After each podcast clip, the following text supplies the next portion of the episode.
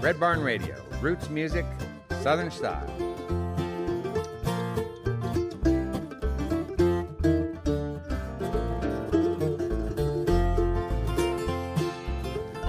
I was born in the mountains, way back in the hills. I lived there with mom and daddy, and I guess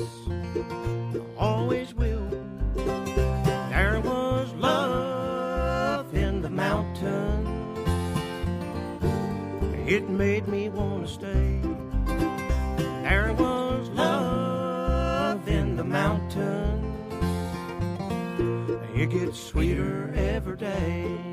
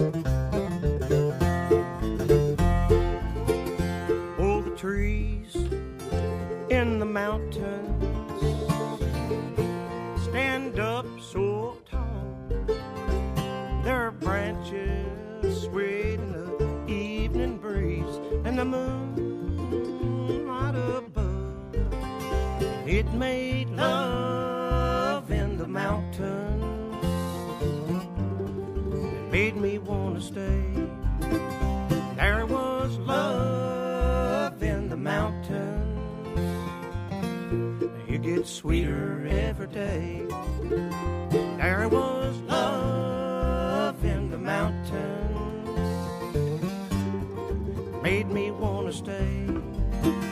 There was love in the mountains. It gets sweeter every day. There was love.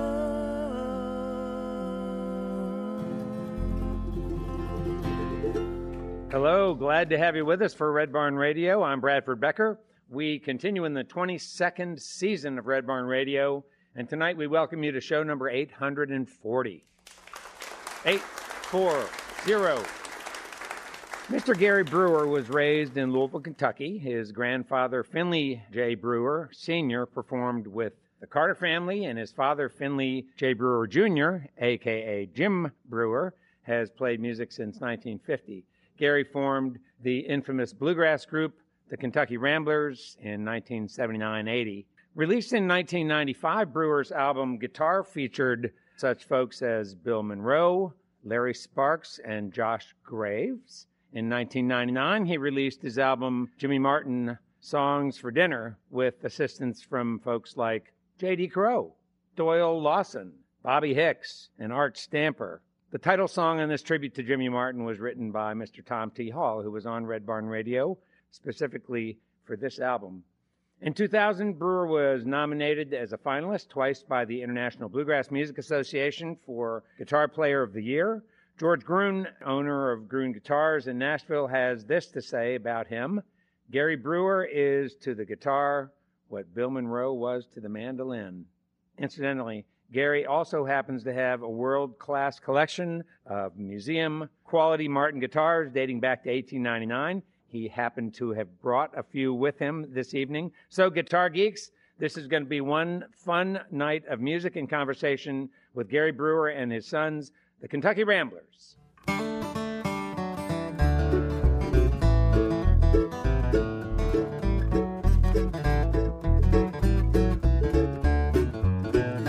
Oh, the weather outside is frightful, and the fire is so delightful. Since we no place to go, let it snow, let it snow, let it snow. It doesn't show signs of stopping, and I got some corn for popping. The lights are turned down low. Let it snow, let it snow, let it snow. When we finally say goodnight, how I hate going out in the storm. But if you could really hold me tight, all the way home I'd be warm. The fire is slowly dying, and my dear will still by long as you love me so. Let it snow, let it snow, let it snow. Oh, yeah.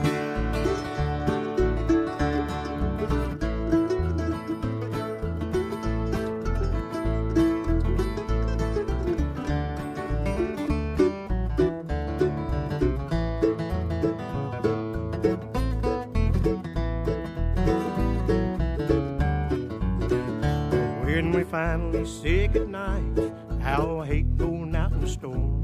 Well, if you could really hold me tight, all the way home I'll be warm. The fire is slowly dying, and my dear will still get by. As long as you love me so, let it snow, let it snow, let it snow.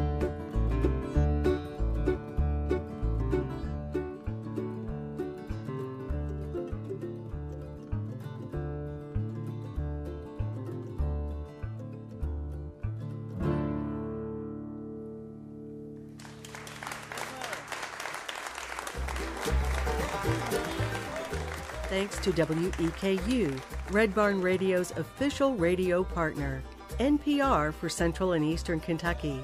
Listen online at weku.org. Red Barn Radio is presented with the support of LexArts, Lexington, Kentucky's cultural development, advocacy, and fundraising organization.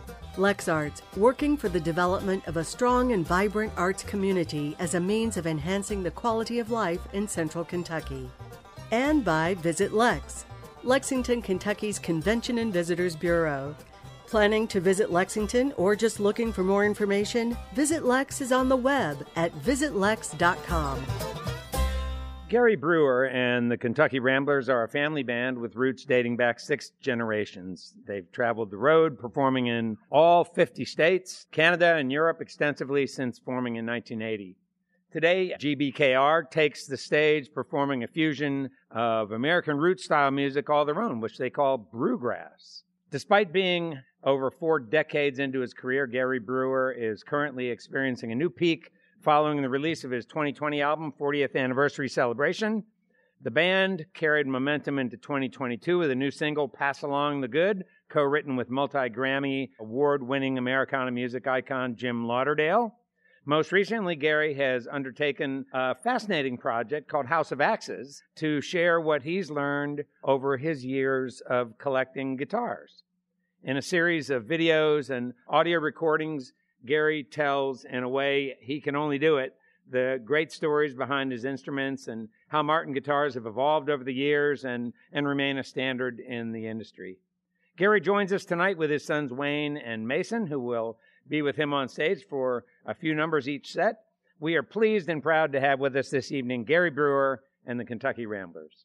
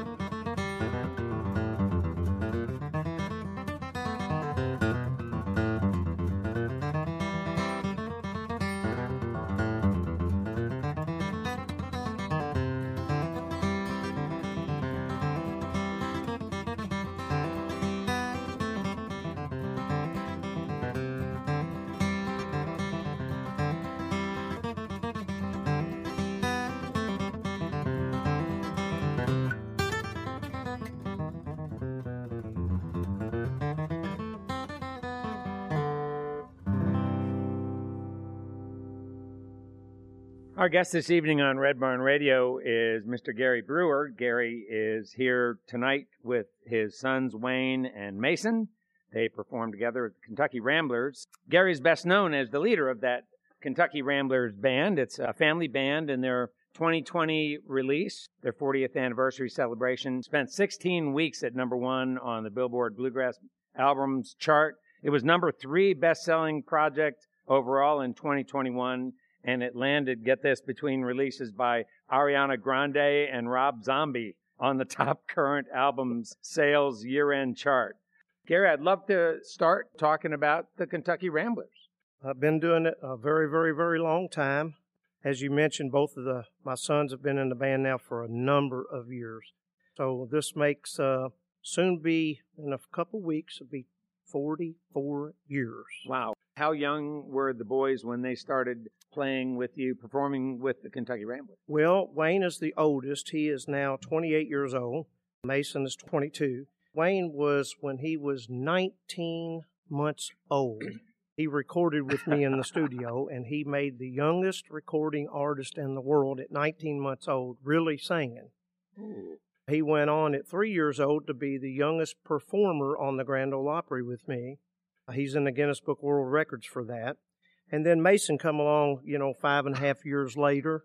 They've both been in it to make the short of it since they were really playing and singing past the cute stage, about two or three years old. Wow. So now they're, you know, 20 some odd year veterans themselves. And it's pretty amazing, you know, when I look back on it, you know. You got to be proud. Well, I'm very proud. I'm very Yeah. blessed, Yeah. you know.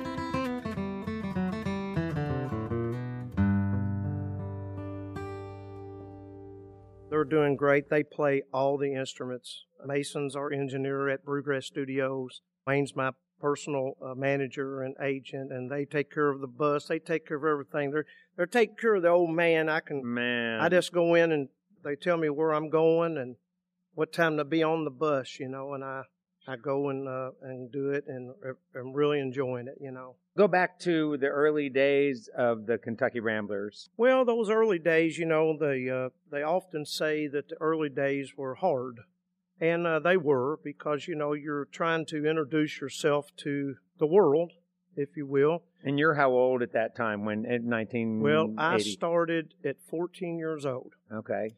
I come home from school and decided I was going to start a band, and thus the Kentucky Ramblers were born. Come on.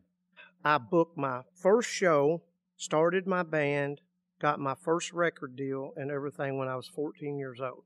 I never worked for nobody else. I never did, you know, was a side man for this group or that group. I just started on my own and started writing my own material.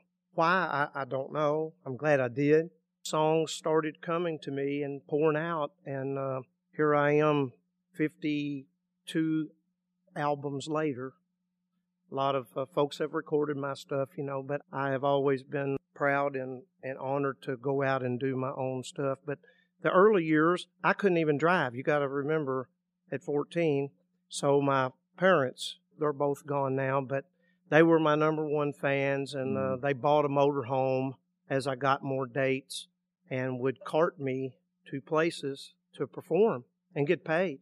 A little funny tidbit at 15, one of my school teachers, you know, said, uh, "Well, man, you got a you got a really cool thing going there. You know, it's just too bad you can't make any money at it." And I said, uh, "Well, last year, which would have been 14, I said I grossed more than you made all year in three months in the summer." and he didn't like that. too I'm good. sure he didn't. It's been full on since then. Uh, this is the only career that I've ever known. And I've toured all 50 states and 18 countries in Europe and took Kentucky all over the world. I've been proud to do that. And it's so exhilarating, I guess, when I look back. All this has come, the internet and social media, and all Yeah. this has come now. You can reach more audiences now than you could then. It, it was always wheels turning. I've went through six, seven buses in my career, and now I can reach all the way across the world right now. And I used to tell the boys, you know, I'd say, well, back then you had to go get a band photo and it costed money to go get a professional photographer. And then you had to go to right. a studio. You couldn't do it on a home computer or any of those things. And it's just changed a lot for, for the better. The times were pretty lean and the festivals and the face of those have changed quite a bit.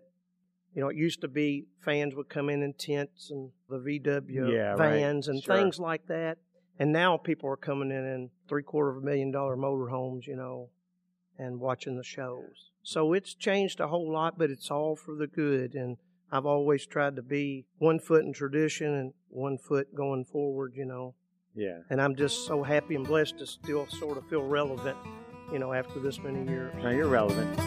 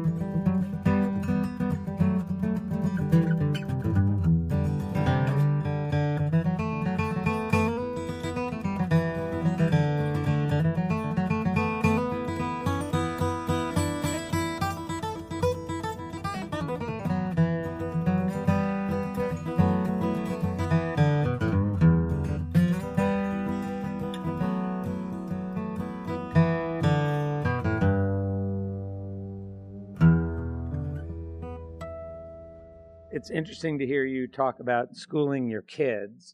Who schooled you? Really, myself. Not that I didn't have peers and things of that nature. I feel so lucky to have been coming up in the business with the original first generation of our industry. Those guys were still around.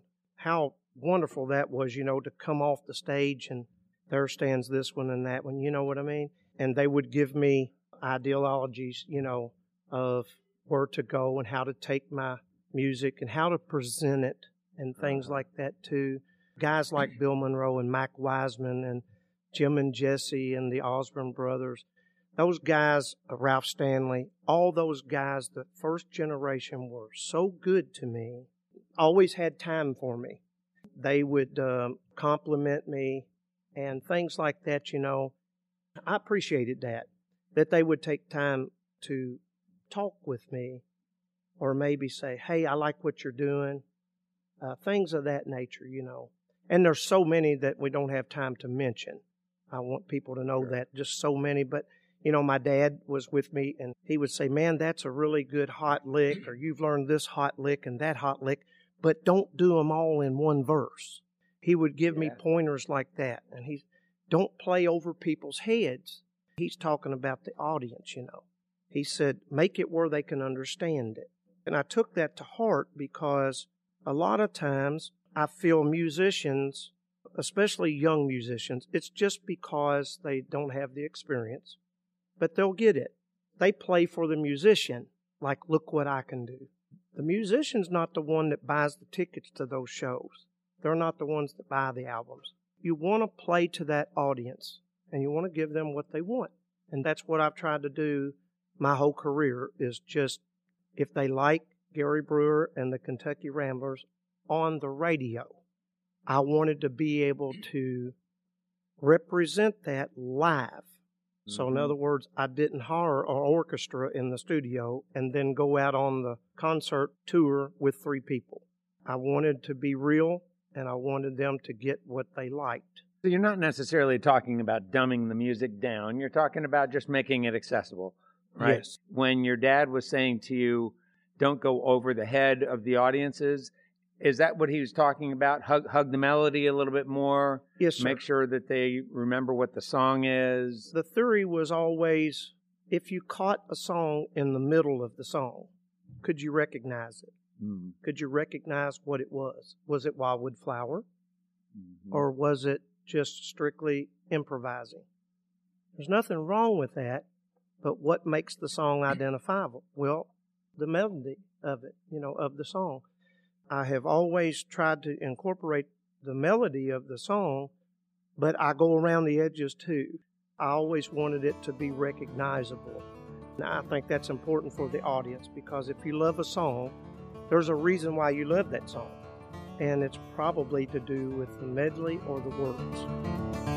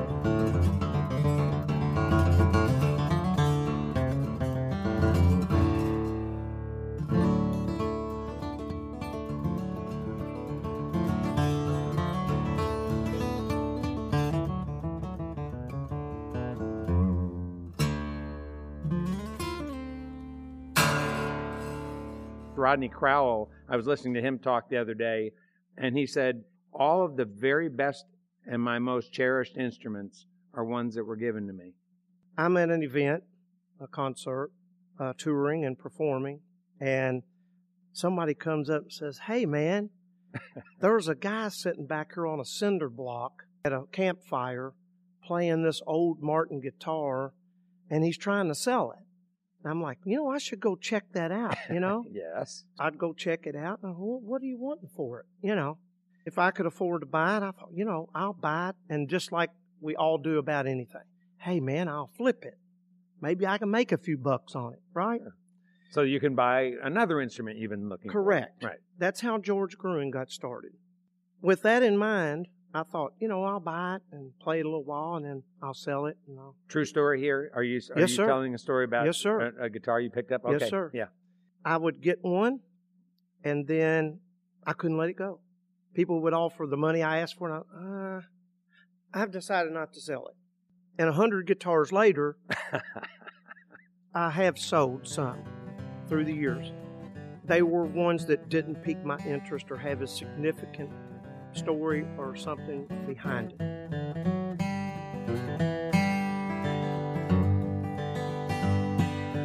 Little brown jug sitting on a stump. I rode down the hill, and went thump, thump, thump. Ah, ha, ha, you and me. A little brown jug, don't I love thee?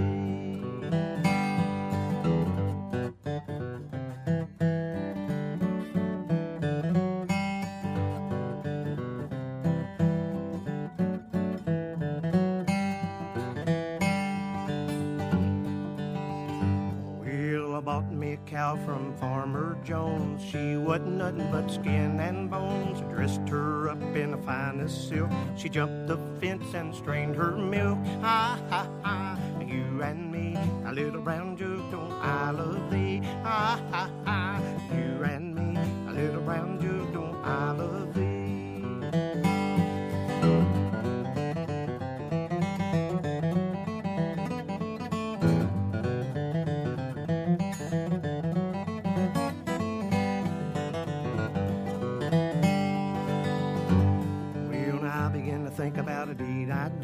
Grab my gun and away I run. Ah, ha, ha, you and me, a little brown jug,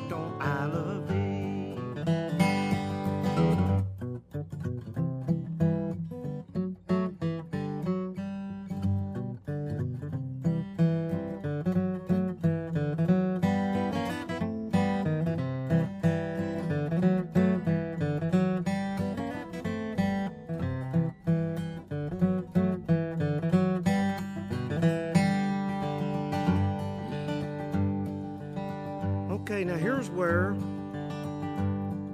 they could fade this out because they said they'd like to have a dark uh, thing, you know, maybe that wasn't appropriate. So we'll throw this in. Don't let your mind run away, okay? See if I can remember the words out of it. Sue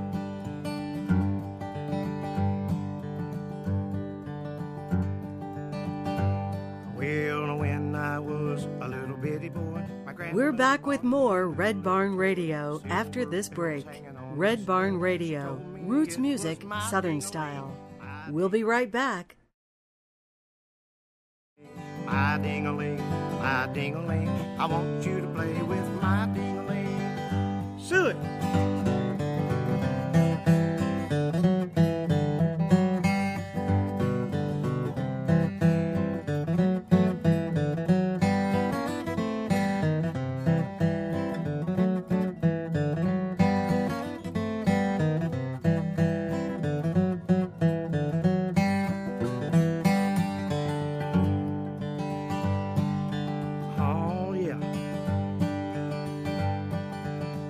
Daddy always taught me when I got a hold of something good, just hang on to it.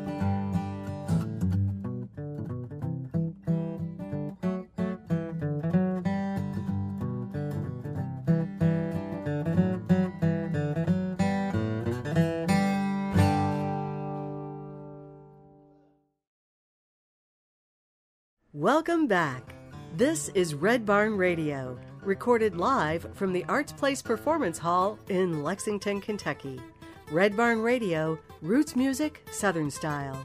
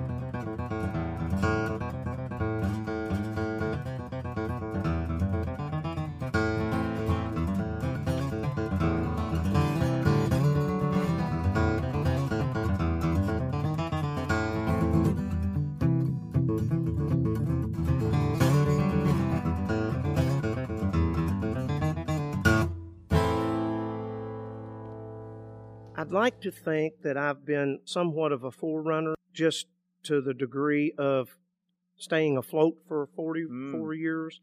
And I have mentored a whole lot of young players and performers about how to run a band, how to run a bus. I've never leased a bus. I've always bought my own and run it.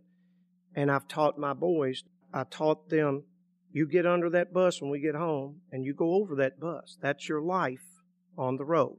If you hear something odd, find out what it is because you'll save yourself a lot of money. You have to have your briefcase, your business, in one hand and your guitar in the other. Hmm. And nobody taught me that. I learned the ropes by watching the, our first generation. Oddly enough, you can learn something every day. You never get to be where you can't learn.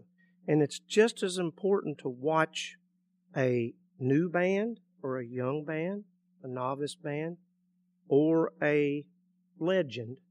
And you can not only learn what to do, but it's just as important to learn what not to do. Mm-hmm.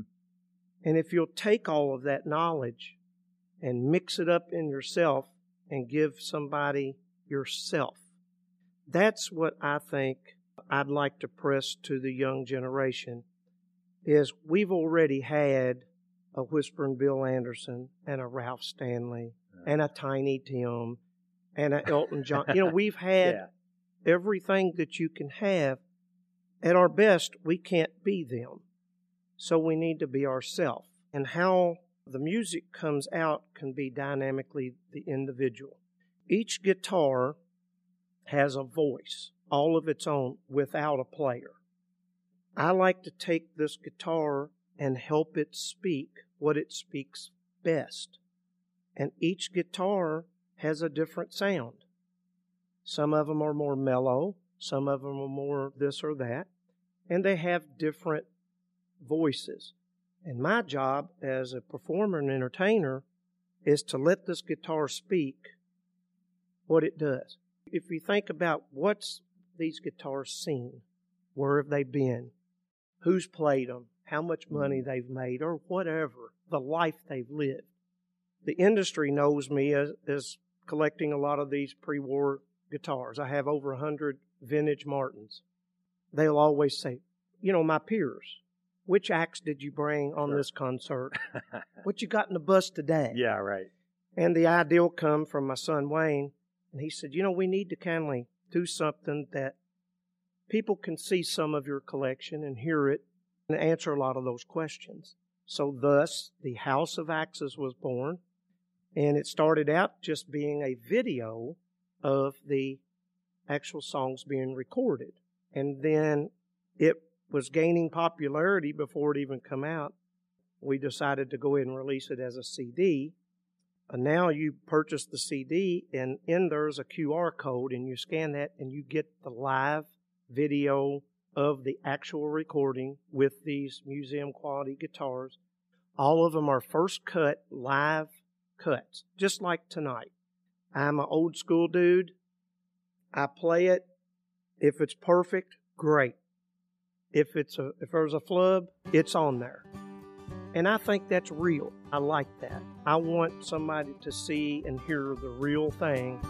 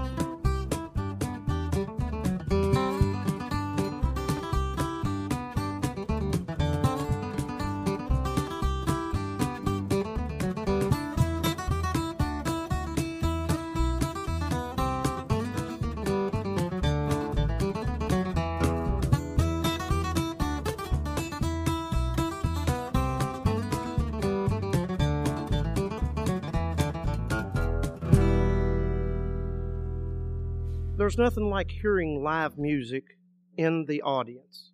That's Mm. the best. Everybody can't come to that live audience. So, how do you give them that feel of being there and not lose the feel of that? Like on this record here, The House of Axes, I had all the microphones set on zero. And the enthusiasts out there, even people that don't know the music business, they can relate to this. If you get in your car stereo and you turn on your volume to number five, so many times when you're hearing something on the radio, number five is a good place where you can hear it good, but you can still function. And then the next song comes on and it's on a three, and you have to turn it up. And then all of a sudden the announcer comes on and it's on an eight. And those discrepancies in that are fluid. Well, I wanted this record to be strictly organic to where they get the feel of the difference sounds of these instruments. Even though they're not there, they can hear the difference in the instrument because the microphones are not being fooled with.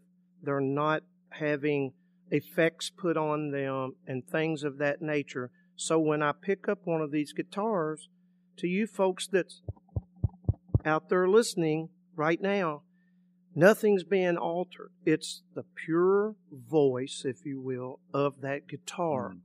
And I can play one guitar and grab another one and play it, and you'll hear the, the differences in those instruments. Some of them will be like the kind of bluesy number a moment ago. Yeah. It's pretty nasty. You know, the guitar sounds nasty. That's a good thing. Yeah. But then you have another one that's very subtle. And different guitars have different voices, much like me and you and anyone listening. And if you altered those voices, like I mentioned a minute ago, nobody isn't really getting the authentic voice. And this is what I wanted to do with this record. I wanted them to have the opportunity to sit in their car or on the treadmill or wherever they listen to music, okay? And feel like they were in that room with that guitar and that player, which is me.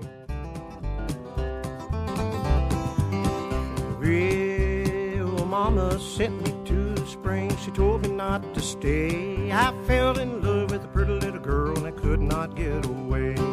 Chawing, chewing gum, chewing, chawing gum, chawing, chewing gum, chewing, chawing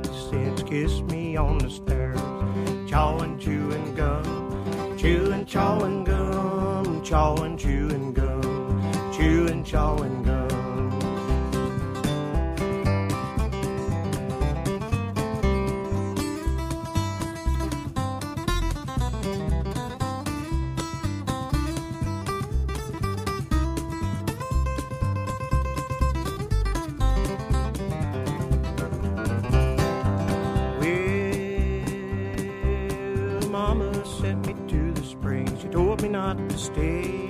Fell in love with pretty little girl, could not get away. Chawing, chewing gum, chewing, chawing gum, chawing, chewing gum, chewing, chawing gum. Well, I wouldn't marry a doctor man. I'll tell you the reason why. Each time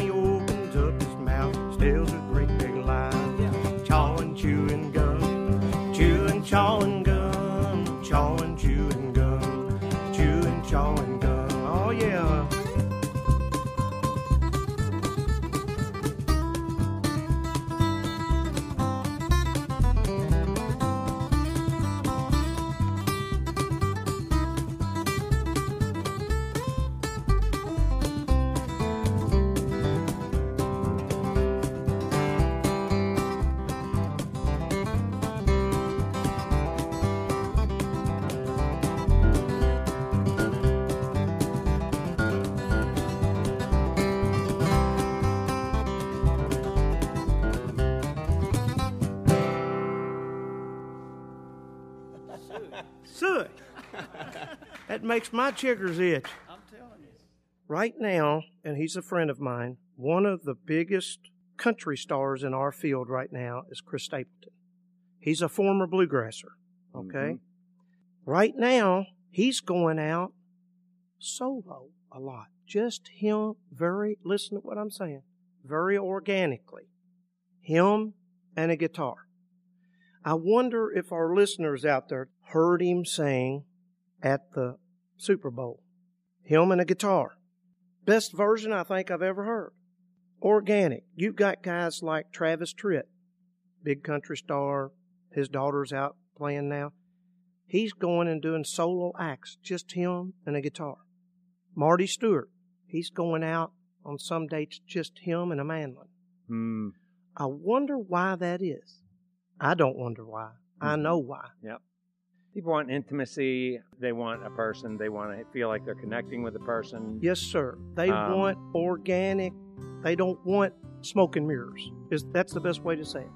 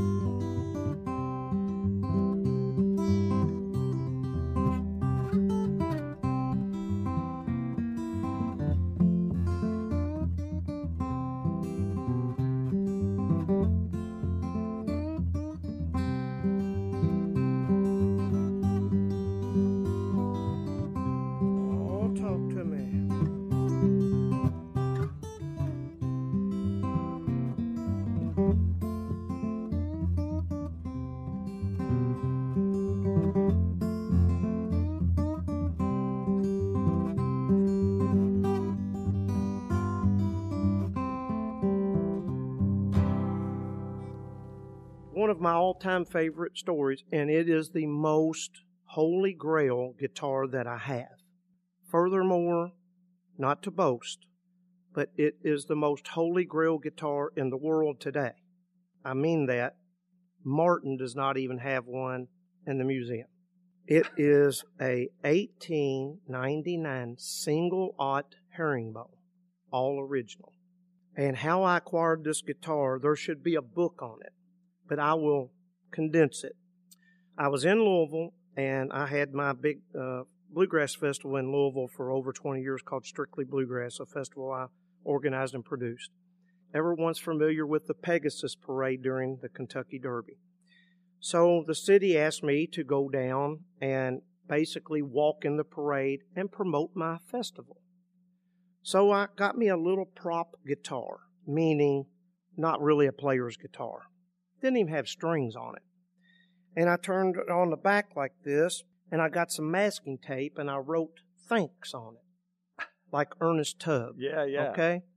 So I'm walking through all these thousands and thousands of people, you know, advertising my festival. Then when you get to the end of the parade, they put you on a city bus and take you back to the beginning. You do it again. You know, you, you do it till it's done.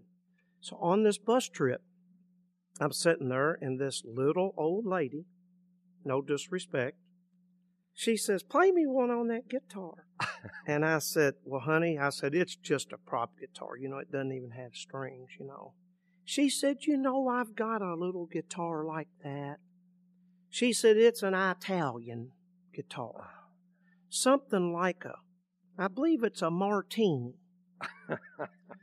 My radar goes off, of course. And I said, uh, an Italian? She said, yeah, it's an Italian. She said, my grandmother bought it new and my mom, and, and it's come down through our family. Would it be a Martin? She said, No, it's an Italian. It's a martini. Ah. she said, You know, I would just almost give that to somebody if I knew they could play it, you know. I sat there on that bus on this trip. It seemed, it was only like five minutes, but it seemed like five hours. And the hair got standing up on the back of my neck. I told her I give her my card, and I said, you know, give me a call sometime. I'll come look at it. And I got this study, and I thought I better get her number. Good idea. You know what I mean? So I did. That was on the weekend. On Tuesday, the following week, I called her up, and me and my dad went up there to her home. And I got up there, and she come carrying out this guitar in the case and it was a 1899 single aught herringbone. Didn't know really what it was. I knew enough to be dangerous. It had herringbone binding, and it was 13 and a half inches across the uh, the bridge here, which signifies the single aught 28 herringbone.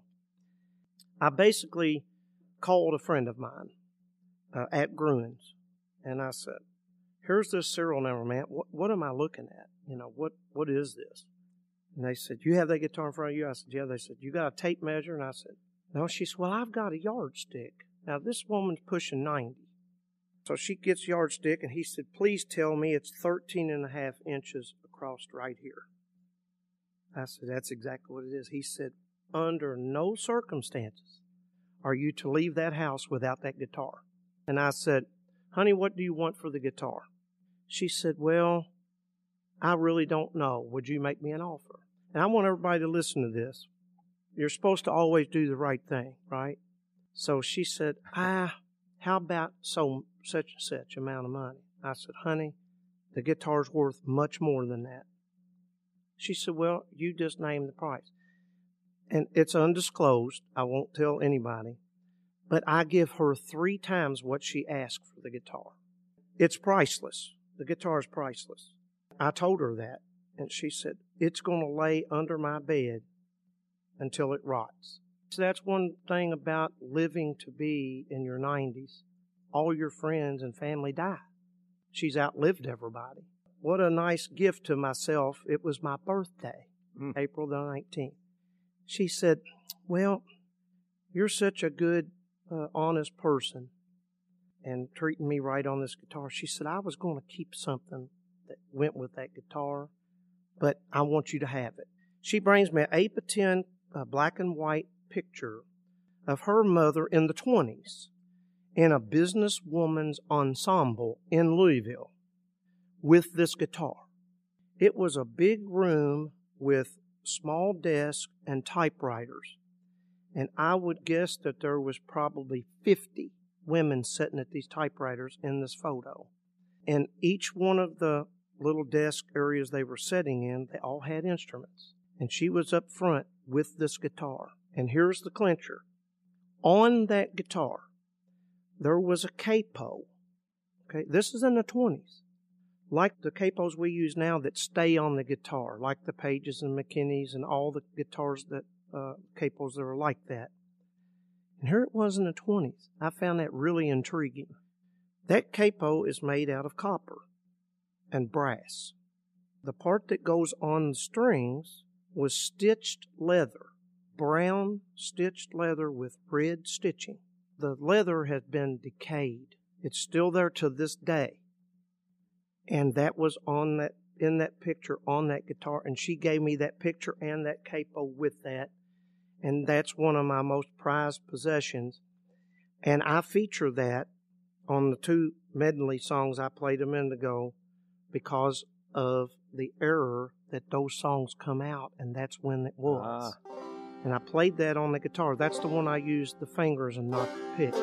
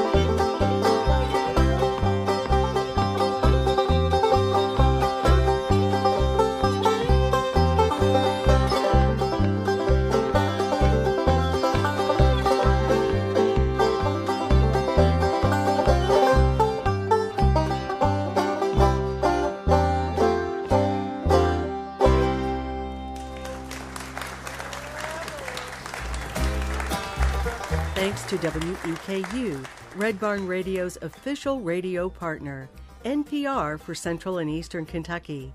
Listen online at weku.org. Red Barn Radio is presented with the support of LexArts, Lexington, Kentucky's cultural development, advocacy, and fundraising organization. LexArts, working for the development of a strong and vibrant arts community as a means of enhancing the quality of life in central Kentucky. And by Visit Lex, Lexington, Kentucky's Convention and Visitors Bureau. Planning to visit Lexington or just looking for more information? Visit Lex is on the web at visitlex.com. Red Barn Radio's executive producer is Ed Commons, who also directs our show. The Red Barn Radio playout theme, Wookie Foot, was taken from a live performance of the Wooks here on Red Barn Radio. More at wookoutamerica.com. Thanks so much for listening. I'm Kathy Stamps. There are many people to thank for our program. First, Gary Brewer, Wayne Brewer, and Mason Brewer, our guests this evening. Red Barn Radio comes to you from our home, the Arts Place Performance Hall in downtown Lexington, Kentucky. Our website has updates and further information on our program. We're on the web at redbarnradio.com. While you're on the web, you can sign up for our weekly email newsletter. It'll let you know who's coming up next with bio and links on our upcoming guests. That's news at Red Barn Radio. Put subscribe in the header. Now, before we close out tonight's program, can we bring back Gary Brewer and the Kentucky Ramblers for one more number? It's been great fun.